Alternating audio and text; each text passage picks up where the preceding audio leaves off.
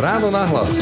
Ranný podcast z pravodajského portálu Aktuality.sk výška pomoci na Slovensku v porovnaní s inými krajinami je, že žalostná. A ja som absolútne šokovaný, že tu povedzme konkrétny zákon o univerzálnom odškodňovaní, ktorý tu predkladá minister hospodárstva 3 alebo 4 krát, bol stiahnutý z rokovania. Miesto toho sa naťahujú o hlúpostiach, o úplných nezmysloch, kto aký status kedy napíše. A toto je psia povinnosť tej garnitúry to teraz riešiť. A samozrejme, že pre oblasť kultúry a kreatívneho priemyslu je to absolútne zničujúce. Takto tvrdo kritizuje pôsobenie rezortu kultúry jeho bývalý šéf Daniel Krajcer. Rezort, ktorý mal kultúrnu obec brániť a chrániť priam vlastným telom aj dušou, totiž podľa neho nechal umelcov v dnešnej krutej dobe zavrených divadiel, kín, galérií, múzeí doslova v štychu.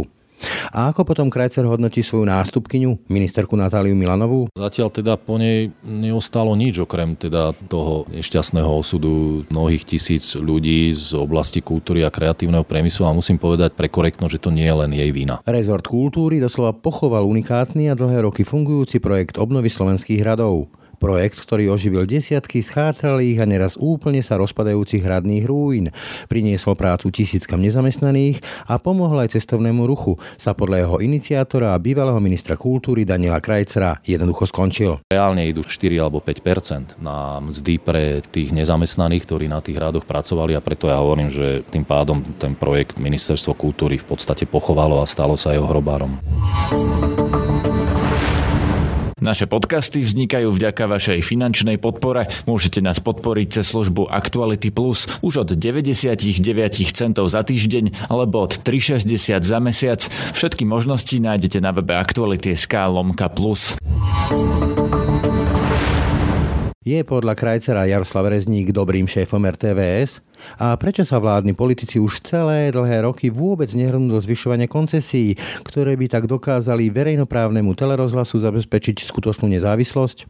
Kam podľa Krajcera zmizla aktuálna šéfka rezortu kultúry a prečo o nej takmer vôbec nepočuť? No a napokon, ako sa jedna z pôvodných tvári SAS pozera na konflikt Igora Matoviča s Richardom Sulíkom a vsadil by si na riadny termín parlamentných volieb, či už by ako bývalý špičkový moderátor staval predvolebné štúdio? Ráno nahlas s Danielom Krajcerom. Pekný deň vám želá Braň Robšinský. Pri mikrofone vítam bývalého ministra kultúry Daniela Krajcera. Dobrý deň. Pekný deň prajem zhruba 25 miliónov, 10 rokov a každý rok zhruba 500 až 600 dlhodobo nezamestnaných. To bol projekt obnovy hradov. Vy ale teraz hovoríte, že ministerstvo kultúry tento projekt pochovalo. Prečo? Lebo oni tvrdia, že zhruba milión eur na to pôjde tento rok, takže sú hrobármi, alebo teda nie sú hrobármi? Možno, ak dovolíte, trochu širšie.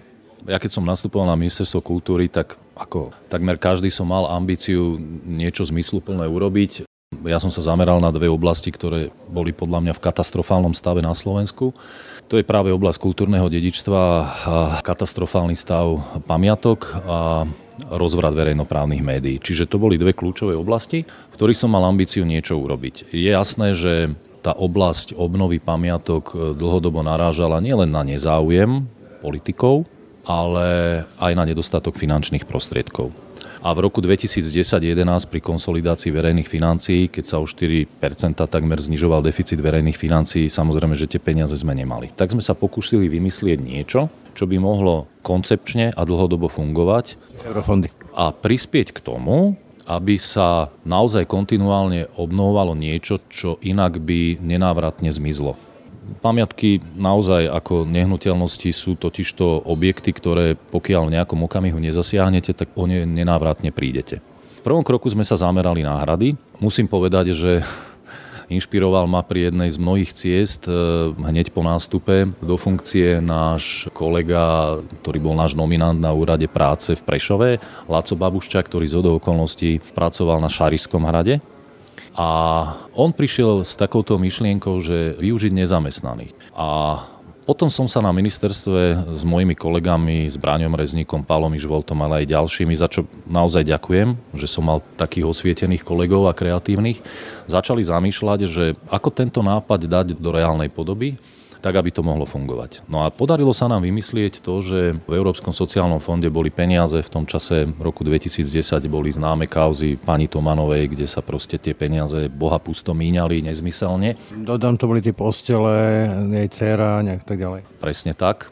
Vidím, že máte pamäť historickú. No a obrovskou výhodou pre mňa bolo to, že môj kolega minister z Osasky bol Jožo Mihal, za ktorým keď som prišiel s týmto nápadom, tak bol okamžite pripravený pomôcť. Tak sme to nastavili tak, že na niektorých hradoch už v tom čase fungovali občianske združenia a niekoľko hradov sa snažilo takým dobrovoľníckým spôsobom obnovovať aj niekoľko samozpráv.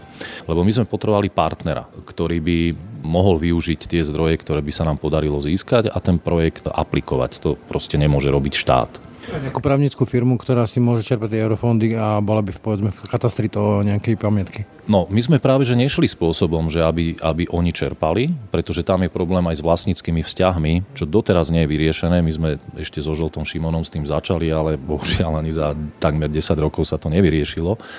To znamená, že štátne lesy sú častokrát vlastníkom tých pozemkov, na ktorých stoja viaceré hrady a hradné ruiny, lebo pokiaľ nie ste vlastník alebo nemáte dlhodobý nájomný vzťah, tak vy eurofondy ani čerpať nemôžete. A bohužiaľ, v tomto období ani nie sú eurofondy priamo na pamiatky.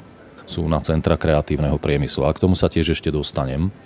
Čiže sme sa to snažili vymyslieť inak. A nastavili sme to tak, že, že sme vymysleli projekt, ktorý je postavený na spolupráci Ministerstva kultúry, ktoré zabezpečuje z dotačného systému základné prostriedky na pamiatkový a archeologický výskum a plus nejaké peniaze, a naozaj nejde o veľa peňazí na základné materiálové vybavenie.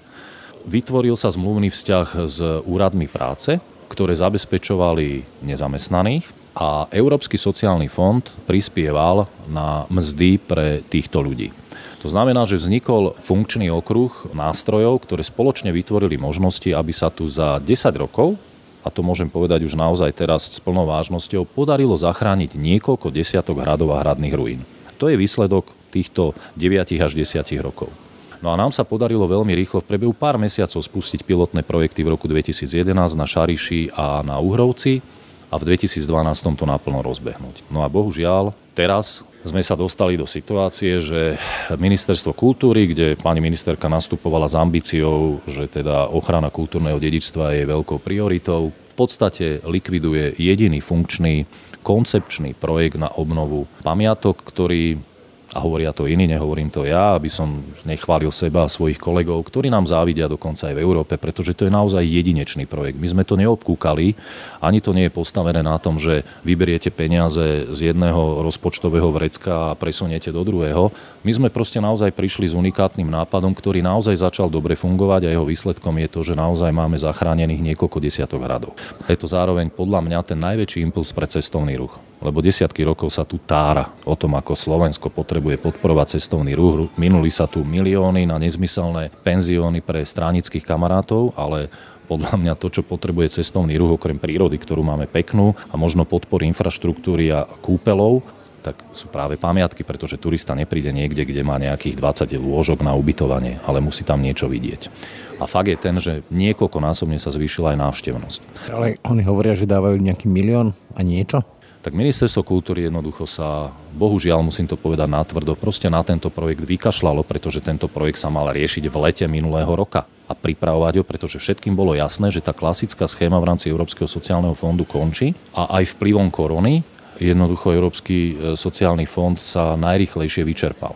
A bolo potrebné urobiť nejakú alokáciu zdrojov a poviem aj akú konkrétnu, aby to nebolo také, že aby som neočakával, že niečo zase originálne vymyslia, lebo to sa od nich nedá očakávať. Bohužiaľ, ako vidíme, no je tu jedna výzva na Centra kreatívneho priemyslu, ktorú som už spomenul, z ktorej pokojne mohlo Ministerstvo kultúry presunúť tých 3,6-3,7 milióna eur potrebných na to, aby opäť tých povedzme 600 nezamestnaných mohlo fungovať na tých pamiatkách, hlavne na hradoch. Aby som si upresnil, ročne tam išlo okolo 4 milióny, tak nejako? Z Európskeho sociálneho fondu to bolo do 4 miliónov eur. A teraz aj potom vysvetlenie, že prečo ja hovorím, že Ministerstvo kultúry sa stalo hrobárom tohto projektu. Oni neurobili nič, čo je prejavom nezáujmu a nekompetentnosti, pričom spomíname si, Veronika Remišová pred pár týždňami povedala. Výzva, že dajte peniaze do ESF. Presne tak. Dajte nám do ESF peniaze, lebo tu ich dokážeme efektívne.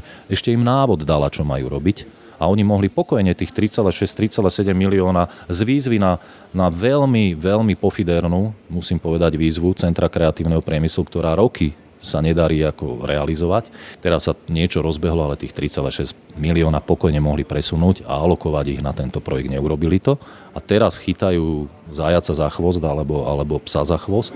A výsledkom je, že cez ministerstvo investícií akože cez výzvu, ktorá tam nejakým spôsobom funguje, tak priradili jednu oblasť umožňujúcu čerpať aj subjektom, občianským združeniam, aj na obnovu hradov a prípadne mzdy pre nezamestnaných. No, ale teraz si to povedzme číselne, prečo hovorím, že, že ministerstvo kultúry je hrobárom keďže tam išla suma 3,6-3,7 do 4 miliónov eur, na túto výzvu je 1,1 milióna. Ale to musíte vydeliť nielen tými 4 alebo 3 v porovnaní s tým pôvodným objemom, ale ešte ďalšími 8, pretože je tam 8 oblastí. Reálne to nepôjde na tie hrady 1,1 milióna, ale menej. Že nie. Deleno ešte 8. Čiže nielen je to štvrtina alebo tretina z toho pôvodného objemu, ktorý išiel na nezamestnaných, ale ešte to musíte vydeliť 8, pretože tam je ďalších 7 oblastí a hrady sú len jednou z nich. Čiže reálne idú 4 alebo 5% na mzdy pre tých nezamestnaných, ktorí na tých hradoch pracovali a preto ja hovorím, že tým pádom ten projekt Ministerstvo kultúry v podstate pochovalo a stalo sa jeho hrobárom. Budúci rok by sa to zase malo obnoviť, lebo sme to nejako zabudli čerpať to, čo bude ten ďalší rok, to v tejto chvíli vôbec nevieme, pretože keďže sa ministerstvo kultúry na to vykašľalo v tomto roku, s tým, že teda tie prípravy mali začať už v polovici predchádzajúceho roka, no tak to je pre mňa absolútne veľká otázka, neznáma, že či, či niečo reálne urobia vo vzťahu k budúcemu roku. Len viete, to je problém. Tí ľudia, tie stovky ľudí, oni boli nastavení na to, že tu majú povedzme 6-7 mesiacov nejakú prácu. Viete, to je už aj existenčná záležitosť tí ľudia si potom nehľadali nejaké iné možnosti. To nie je také, že, že tu vám príde hoci kto, ktorý zrazu získa zručnosť murovať stredovekú pamiatku, to je špecifický spôsob murovania, nepoužívate bežnú maltu a tak ďalej a tak ďalej. Tí ľudia sa to museli naučiť. Od tých ľudí tieto občianske združenia o mnohých z nich prídu, pretože nebudú... hľadať prácu.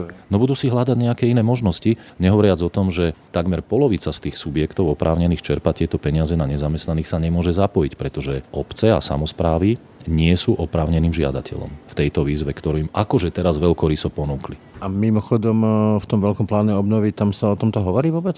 To je zase ďalšia kapitola. V pláne obnovy je 200 miliónov na obnovu budov a má to byť aj na národné kultúrne pamiatky.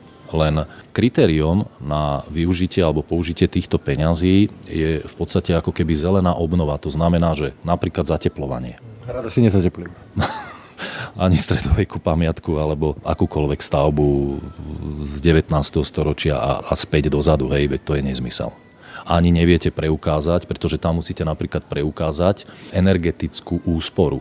No ako ju chcete preukázať, keď väčšina z tých pamiatok je v stave, že oni nie sú obývané, oni sú už proste pred úplnou likvidáciou, pred zrútením, čiže to je veľmi pofiderné, že či vôbec nejaké zdroje reálne sa budú dať na to použiť. My z okolností v rámci našej iniciatívy Zachraňme pamiatky, kde sme, kde sme vypracovali aj 10, respektíve 11 konkrétnych opatrení na to, aby sa kontinuálne mohlo obnovať kultúrne dedictvo a nie všetky sú založené len na tom, že teda je potrebné ich dofinancovať. Tak sme navrhli, aby vznikol fond e, pre obnovu pamiatok, tak ako existuje fond pre umenie. A práve z Fondu obnovy sme predpokladali, že by sa mohlo naštartovať takéto koncepčné riešenie. A dokonca sme dali hromadnú pripomienku a viacerí ďalší kolegovia z iných neziskových organizácií, kde sa získalo potrebných vyše 500 podpisov. A keď boli na rokovaní kolegovia minulý týždeň, kde akože kvázi oponentom bol zástupca ministerstva kultúry, tak on povedal, že nie, nie, nie, oni, oni nemajú záujem, aby sa žiadalo, že na takúto aktivitu, aby išli peniaze z fondu obnovy, tak to je pre mňa už absolútne potvrdenie toho, že momentálne zjavne ministerstvo kultúry asi nemá záujem o to, aby sme do budúcna takýmito nástrojmi dokázali zachrániť to, čo nám o nejaký čas proste nenávratne zmizne. Čiže z vášho pohľadu ten celý projekt, ktorý ste vymysleli, sa dá povedať, že skončil? On možno neskončil úplne, pretože chvála Bohu za, tých, za tie desiatky až stovky aktivistov na tých radoch, občianských združení a osvietených starostov a poslancov v tých obciach, ktorí určite urobia všetko preto, aby, aby nejaký typ obnovy zachovali. Ale ten najúčinnejší nástroj im momentálne, alebo, alebo zbráň, hej, im ministerstvo kultúry v podstate vyrazilo z rúk. Pretože keď sa bavíme, že k dispozícii budú mať možno 5 a možno ani toľko percent z pôvodného objemu na to, aby si mohli zaplatiť tých nezamestnaných, no tak potom o čom hovoríme? No tak nehovoríme predsa o udržaní toho projektu, naopak hovoríme o jeho likvidácii. Keď sa dostanem k tomu druhému bodu, ktorý ste spomínali ako takú vlajkovú loď vášho ministerovania, teda verejnoprávnym médiám, ako sa dnes pozeráte na ten fakt, že Jaroslav Rezník, ktorý bol dokonca odškrtávala, myslím, Veronika Remišová ako jednu z kľúčových osôb, ktorá má byť úvodzovka, že eliminovaná z funkcie a napriek tomu stále tam je taký malý disclaimer, ja som pôsobil v RTV, čiže som do istej miery zaujatý, ale nejde mi ani o hlavu Jaroslava Rezníka, lenže ako sa teda pozeráte na ten fakt, že napriek tomu, že bol terčom kritiky a napriek tomu, ako funguje dnes RTVS, tak e, to vyzerá tak, že sa tento problém akoby vôbec nerieši. No najmä ho, myslím, súčasné vedenie ministerstva kultúry ani riešiť nevie, pretože neprišlo s ničím absolútne s ničím. Kľúčový fakt sú koncesie. Zvyšovanie koncesí, to ešte za vaša Miku, keď som tam ja pôsobil, viem, že to bol kľúčový bod, zvýšiť aspoň o tú infláciu. Myslím 13 rokov, či už dneska je to už 15 rokov, koľky, sa nezvyšovali koncesie ani o tú infláciu. Čiže v podstate sú smiešné a verejnoprávne médiá sú do istej miery vydierateľné tou zmluvou so štátom. Úplne presne ste to pomenovali a dlhodobo tu funguje neskutočné pokritectvo, že vlastne koncesionárske poplatky alebo úhrady za služby verejnosti sú garantom nezávislosti verejnoprávnych médií na Slovensku. Bohužiaľ, úplný opak je pravdou. Tým, že dlhodobo neboli zreálnené ich výška, tak nepostačujú na reálne financovanie rozhlasu a televízie. Rieši sa to ad hoc nástrojom v podobe zmluvy so štátom alebo dokonca ešte ad hoc dotáciami, ktoré si manažment musí v tej konkrétnej výške dohodnúť. No tak logicky, keď generálny riaditeľ musí rokovať a dohodnúť sa s ministerstvom kultúry, ktoré musí následne presvedčiť ministra financí a vôbec celú vládu, aby vydelili nejaké peniaze na ďalšie fungovanie inštitúcie, no tak to je vzťah, e, ktorý... Mazalský. Presne tak. To znamená, že, že súčasný stav financovania RTVS spôsobuje nie nezávislosť manažmentu, ale naopak brutálnu závislosť manažmentu. Preto ja hovorím, že problémom RTVS nie je primárne osoba Jaroslava Rezníka, ktorému sa dá vytýkať všeličo ale dovolím si povedať, že riaditeľia, ktorí nastúpili potom, ako som ja teda spustil tú reformu verejnoprávnych médií, lebo keď som nastúpil, tak e, televízia mala 37 miliónovú kumulovanú stratu a bola legitímna debata, vy si na ňu určite spomínate na stole, že či nezrušiť verejnoprávne médiá. To bola úplne legitímna politická aj spoločenská diskusia. Preto ja som prišiel s takým tým možno pre niekoho drastickým riešením alebo razantným riešením, ale to bola len jedna z vecí, kde som navrhol spojenie rozhlasu a televízie a zefektívnenie vlastne niektorých finančných tokov. Bolo to aj nastavenie legislatívy. Ak si teda uvedomujeme, tak odvtedy, čo bol prijatý tento zákon, ani jeden rok nevytvorila inštitúcia dlh tak ako predtým. Tam bol ešte vlastne aj zákon, ktorý mal financovať verejnoprávne médium cez percento z HDP. Správne, k tomu sa chcem dostať. To znamená, že, že ja som vtedy chcel postupovať v štyroch krokoch. Jedna vec je spojenie rozhlasu a televízie, pretože som bol presvedčený, že to bude efektívnejšie fungovanie, lebo na verejnoprávne médiá tu nikdy nebudeme mať neobmedzené zdroje. A pri dnešných technológiách a možnej kooperácii a synergii som bol presvedčený, že tých peňazí potom na priamo základnú činnosť, to znamená na tvorbu programu a obsahu, bude viac peňazí, keď zracionálnite obslužné funkcie. Druhá vec, ktorá bola neodmysliteľnou súčasťou tohto, bola ekonomická konsolidácia, ktorá sa nám tiež podarila. Čiže prvý krok a druhý krok sa podaril a vytvorili sa podmienky na skvalitnenie programu, čo sa už začalo diať potom neskôr za pôsobenia Vašamiku. To sa takisto podarilo, ale to, čo sa nepodarilo, a to, čo bolo súčasťou mojej, môjho konceptu reformy verejnoprávnych médií, to je zmena financovania, napriek tomu, že ako dobre spomínate, ten zákon som presadil, ale on mal účinnosť od 1.1.2013, čiže v 12. roku smeráci ho zrušili a opäť sa vrátili ku koncesiám, ale miesto toho, aby zreálnili potom ich výšku, lebo áno, aj koncesionárske poplatky sú riešením, ale oni musia byť reálne. To znamená, že musia byť postačujúce na financovanie. A to sa neudialo. A to je ten populizmus Každý Danko to v zásade nesúhlasil so zvyšovaním. To bol ten veľký spor s ministrom Maďaričom. Áno, ale Marek Maďarič bol 4 roky predtým v jednofarebnej vláde Smeru a prečo to vtedy neurobil. Ale keď sa vrátim k tým riaditeľom, Nemyslím si, že problémom RTVS je Zemková, Mika alebo Rezník. Určite nie tým dominantným problémom. Najväčším problémom v súčasnej dobe, pri tom, ako je už nastavený program, a povedzme, že drvá väčšina ľudí si uvedomujeme, že má zmysel existencia týchto médií, na rozdiel od tej diskusie v roku 2010, je to, že čo treba rýchlo urobiť, aby sme garantovali udržateľné financovanie a zároveň zabezpečili nezávislosť manažmentu, je zmena financovania. A sú len dve možnosti reálne navýšenie koncesionárskych poplatkov, do čoho sa žiadnej politickej garnitúre zjavne nechce ísť, alebo je potom riešením to, čo som navrhol ja a dokonca aj presadil v parlamente, len to potom smeráci zrušili. To znamená, že naviazanie financií pre RTVS na základe stanoveného percenta z hrubého domáceho produktu s tým, že keď sa ekonomike darí, RTVS má viacej peňazí. Keď sa ekonomike nedarí, musí sa aj RTVS uskromniť s tým, že som tam navrhol nejakú spodnú hranicu, aby mali proste vždy garantované nejaké elementárne fungovanie. V takom prípade o peniazoch pre inštitúciu nerozhoduje minister kultúry, financí alebo premiér.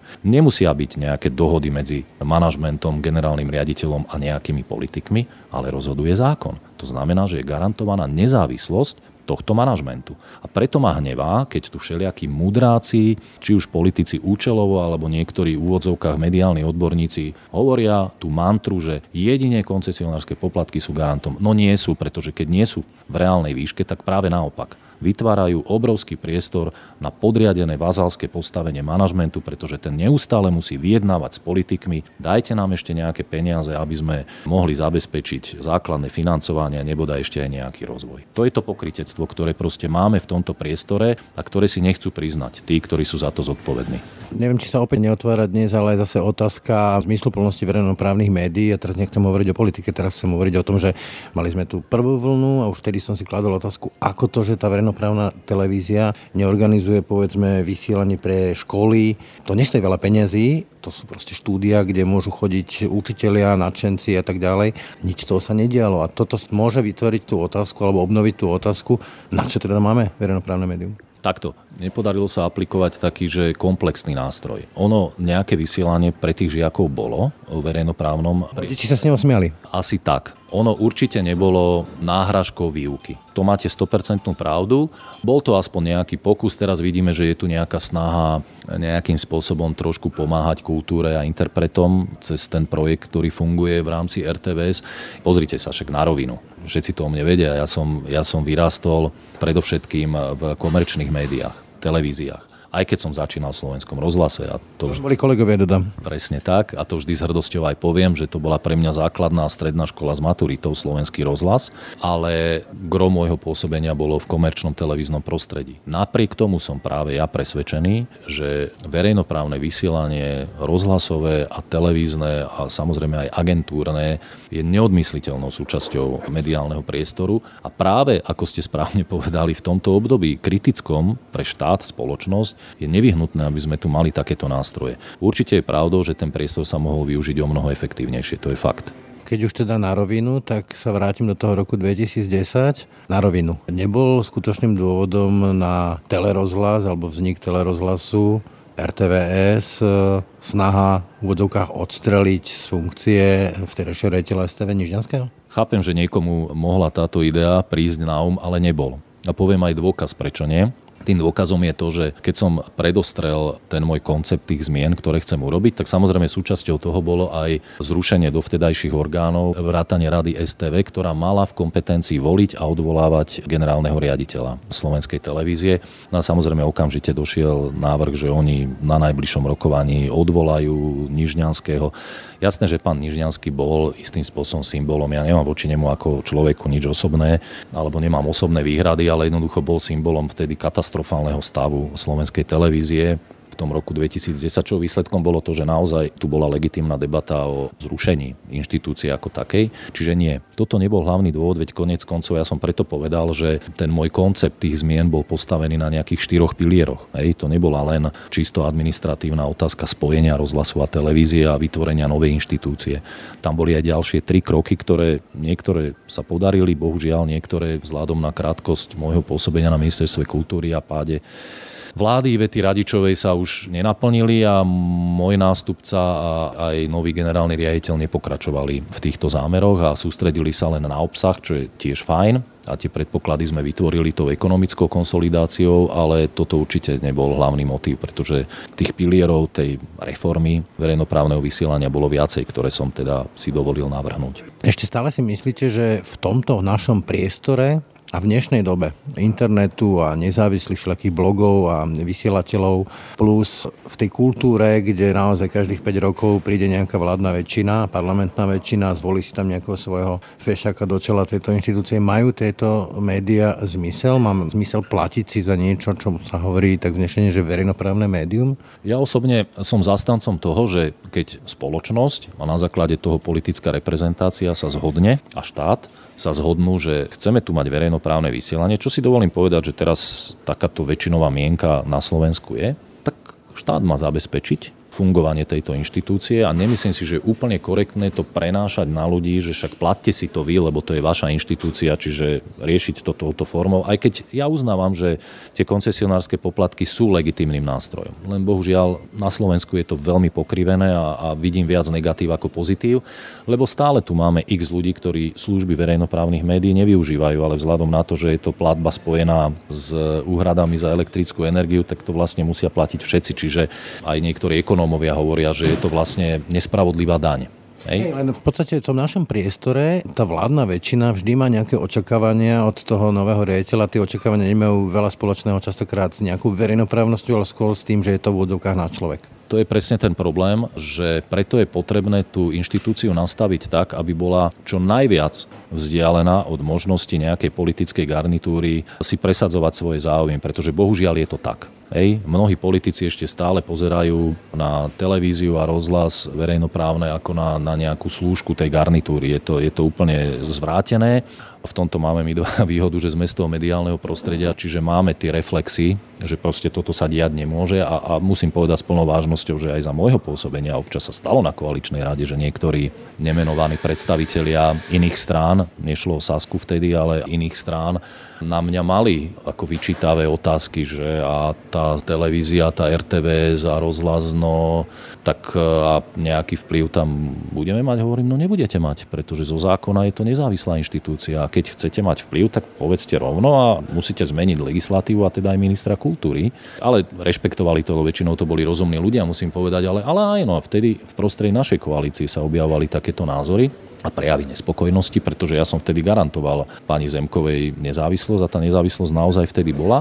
A práve preto, že to nemôže byť postavené na tom, že kto je aký minister kultúry alebo premiér alebo predstaviteľ tej ktorej koaličnej strany a spoliehať sa na to, že bude mať dostatočný rešpekt nezávislosti tej inštitúcie, tak to treba nastaviť tak, aby jednoducho nemali možnosti tí politici do toho vstupovať. S tým plne súhlasím a preto hovorím, že to, čo teraz treba vyriešiť, je financovanie, pretože financovanie vytvára vazálske postavenie manažmentu RTVS voči ktorejkoľvek vládnej garnitúre. A z vášho pohľadu, povedzme vzhľadom na tie mediálne skúsenosti, ktoré máte, je Jaroslav Rezník dobrý riaditeľ verejnoprávneho média? Keď to zaramcujem, povedzme, tým e, masovým, priam masovým odchodom e, väčšiny redaktorov spravodajstva.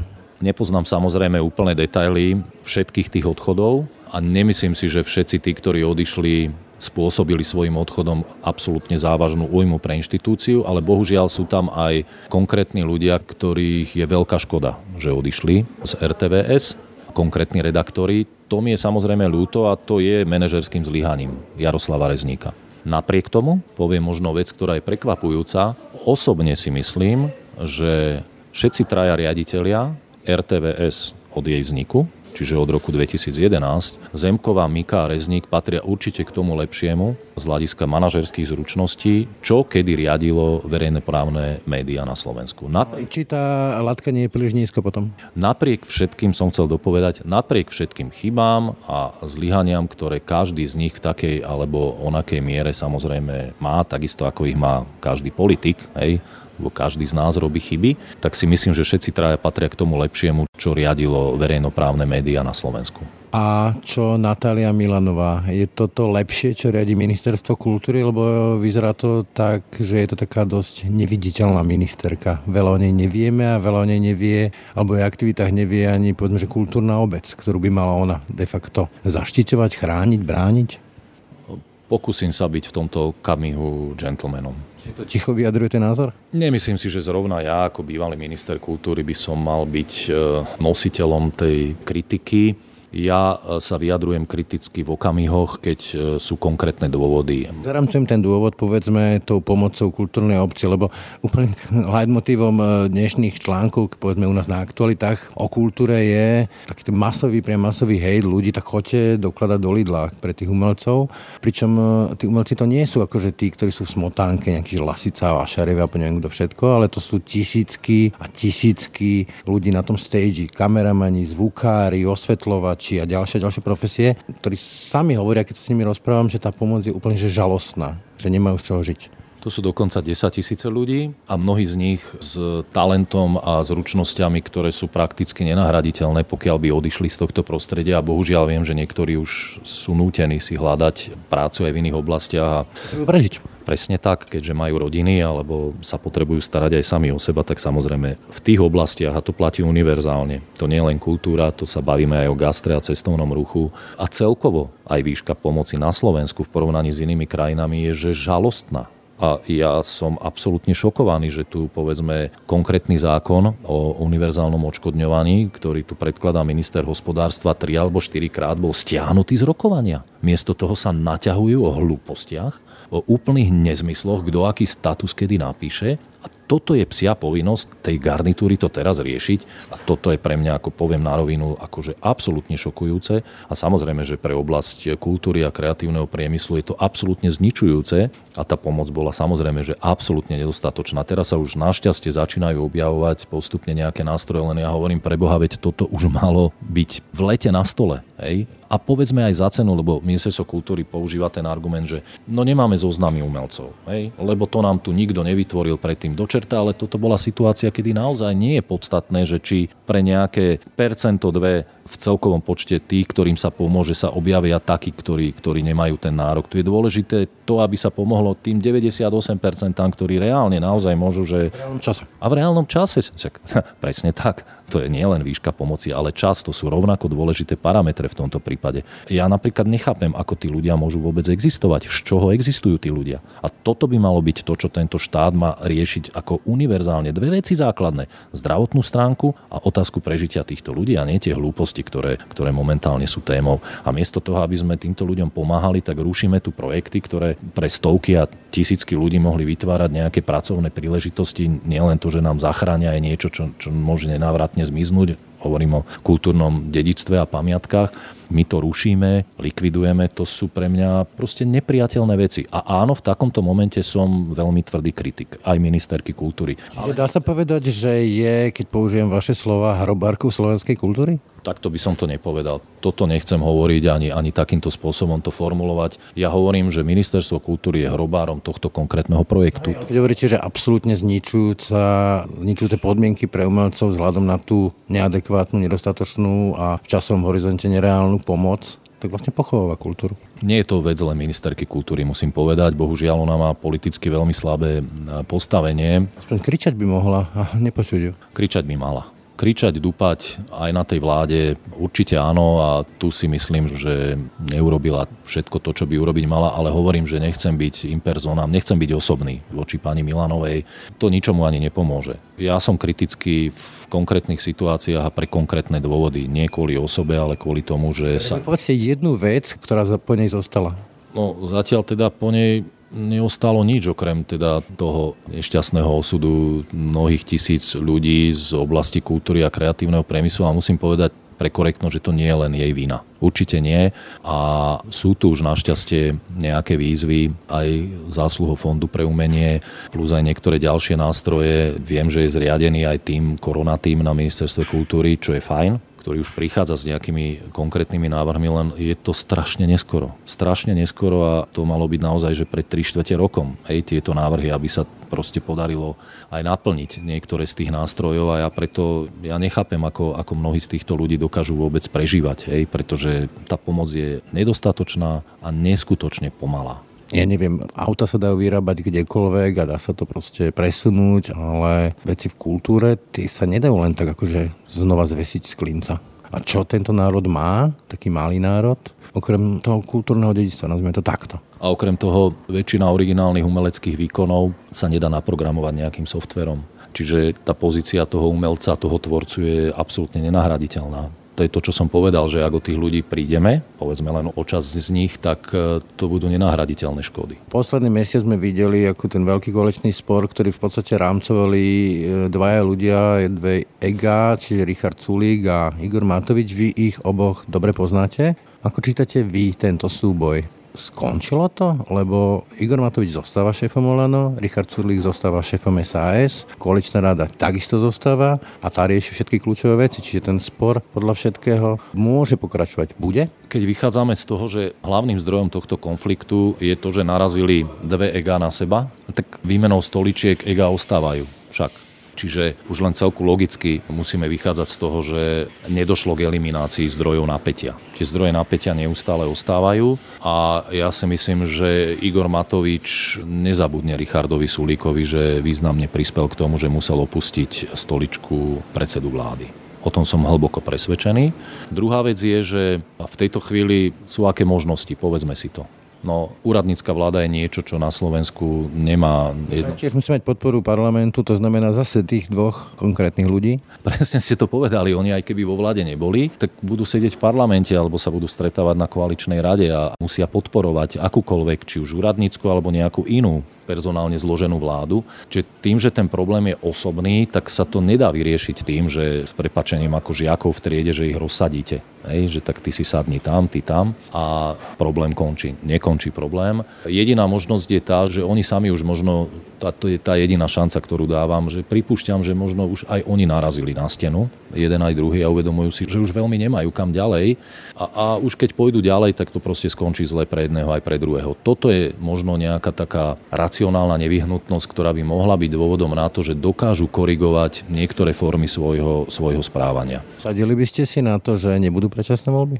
Viem si predstaviť, že by som riskoval svoje peniaze aj iným zmysluplnejším spôsobom, ako staviť sa, že určite nebudú predčasné voľby. Ale ak by som mal vysloviť svoju nejakú osobnú prognózu, skôr si myslím, že nie. Ale obávam sa, že v dnešnej politike ani v dnešnej koalícii tie jednotlivé rozhodnutia a kroky nie sú postavené len čisto na racionalite ale aj na inom type emócií a psychologických motivácií. Keď hovoríte o tých motiváciách, Pamätníci hovoria, že celé sa to začalo možno už vtedy, keď Richard Sulik vyhodil Igora Matoviča z klubu, ešte v tom 2010. Môže to mať tento motív, že Igor Matovič mu to nezabudol? Nie, to si nemyslím. Toto určite nie je dôvod. Igor ani s tým nemal taký veľký problém, lebo v podstate Saska bola, dá sa povedať, taký výťahom pre Igora. Ako vstúpiť do politiky, on to urobil celku racionálne. Solohrač v princípe áno, lebo ja z okolností som bol ten, ktorý s ním sedel a keď si spomínate na tú príhodu spánku pod tým kabátom, keď ho ano. mali údajne opiť Krajcer s Miškovom, tak to bolo tak, že sme sedeli u Richarda Sulíka a sedel s nami Igor a dali sme si nejakú jednu, dve flaše vína. Je pravda, že Igor nepie, čiže jeho tie dva... Osobu? Ja, ja, ja to nebola taká oslava, to bolo pracovné roko aj popri ktorom sa otvorila jedna, dve fľaše vína. A pravdo vie, že Igor jednoducho nepije, no tak tie dva, tri poháriky vína ho ako si zložili. A on už hneď z toho urobil pekný príbeh, ako on teda musel chudák spať pod tým kabátom, lebo ho akože krajcer s Myškovom akože opili. No tak ja neviem, či dospelý človek sa dá opiť, buď pijem alebo nepijem, hej. to je predsa rozhodnutie každého z nás. To len tak s úsmevom hovorím. Igor vedel jednoducho tieto veci rámcovať a dávať tomu takú tú emóciu, ktorá vyvolávala či už sympatia, alebo lútosť, alebo súhlas. A proste v tomto je naozaj veľmi šikovný. Ten problém nenastal vtedy. Totiž to Igor si aj tak už chystal nejakú svoju vlastnú cestu v tom roku 2011, čiže toto problém nebol. Ja si myslím, že, že, že to jednoducho naozaj narazilo proste osobnostne na to, že v tom vzťahu bol vždy ako keby že silnejší a dominantnejší ten Richard, hej, aj tou svojou pozíciou v roku 2016 bol on ten, ktorý sa snažil zložiť vládu, keď si spomíname. Igor ten mal skôr takú tú svoju inú cestu fungovania v politike. No a zrazu sa tie, tie karty ako totálne zmenili a zrazu ten Igor mal 53 poslancov a, a Richard Sulík e, necelých 6% vo voľbách a, a zmenila sa situácia a zase Richard je ten, ktorý si nenechá skákať po hlave. A z toho sa to začalo jednoducho odvíjať a musím povedať, že aj keď mám teda s oboma korektné vzťahy, tak nemyslím si, že jeden z nich je bez viny. Hej, to nie je, že čierno-biele vnímanie, ale ja si myslím, že tuto začal ten problém, no a potom sa to už len v podstate začalo, začalo kopiť a prišlo to do okamihu, kedy si Richard povedala dosť a jednoducho ten konflikt vyhranil. To je celé. To nie je nič v podstate zložité, čo by bolo treba za tým hľadať. A už vôbec nie niekde spätne do minulosti. Veď oni práve po tom roku 2016, keď boli spolu v opozícii ako dva najsilnejšie subjekty, veľmi dobre spolupracovali. Hej? Čiže naozaj ten tieň minulosti tam nezohráva nejakú, nejakú rolu na ich vzťahu. To sa jednoducho začalo diať po vytvorení tejto vlády. Čiže bojo voliča, bojo percenta? Ani by som nepovedal, že úplne v prvej línii bojov voliča o percenta, ale začalo sa diať to, že tými niektorými kontroverznými rozhodnutiami vlády, za ktoré vždy proste musí preberať zodpovednosť najväčšiu premiér, tou pandémiou a tou šialenou situáciou, ktorá tu je, tak prirodzene bol tam pokles popularity, čiastočne oprávnený a logický, čiastočne jednoducho vplyvom týchto externalít a Richard paradoxne stúpol. Hej? A jasné, že tie kroky, ktoré robil, keď sledoval skôr ten vlastný pohľad a svoj vlastný cieľ, ako povedzme solidaritu s kolektívnym rozhodnutím vládneho kabinetu. To sa pri niektorých jeho statusoch prejavilo, to si povedzme. No tak to začalo vyvolávať tie, tie napätia a prirodzene ten konflikt sa proste na základe týchto faktov začal stupňovať. A hovorím, rozsadením žiakov v triede a zmenou ich stoličiek, na ktorých sedia, si nemyslím, že môžeme hovoriť o eliminácii zdrojov napätia, ktoré tam sú. Toľko Daniel Krajcer, minister kultúry. Ďakujem za rozhovor. Ďakujem aj ja. Pekný deň prajem. Ráno nahlas. Ranný podcast z pravodajského portálu Aktuality.sk. Tak to už bolo z dnešného rána na hlas. Skutočne všetko. Pekný deň a pokoj v duši praje. Braň Robšinský. Všetky podcasty z pravodajského portálu Aktuality.sk nájdete na Spotify a v ďalších podcastových aplikáciách.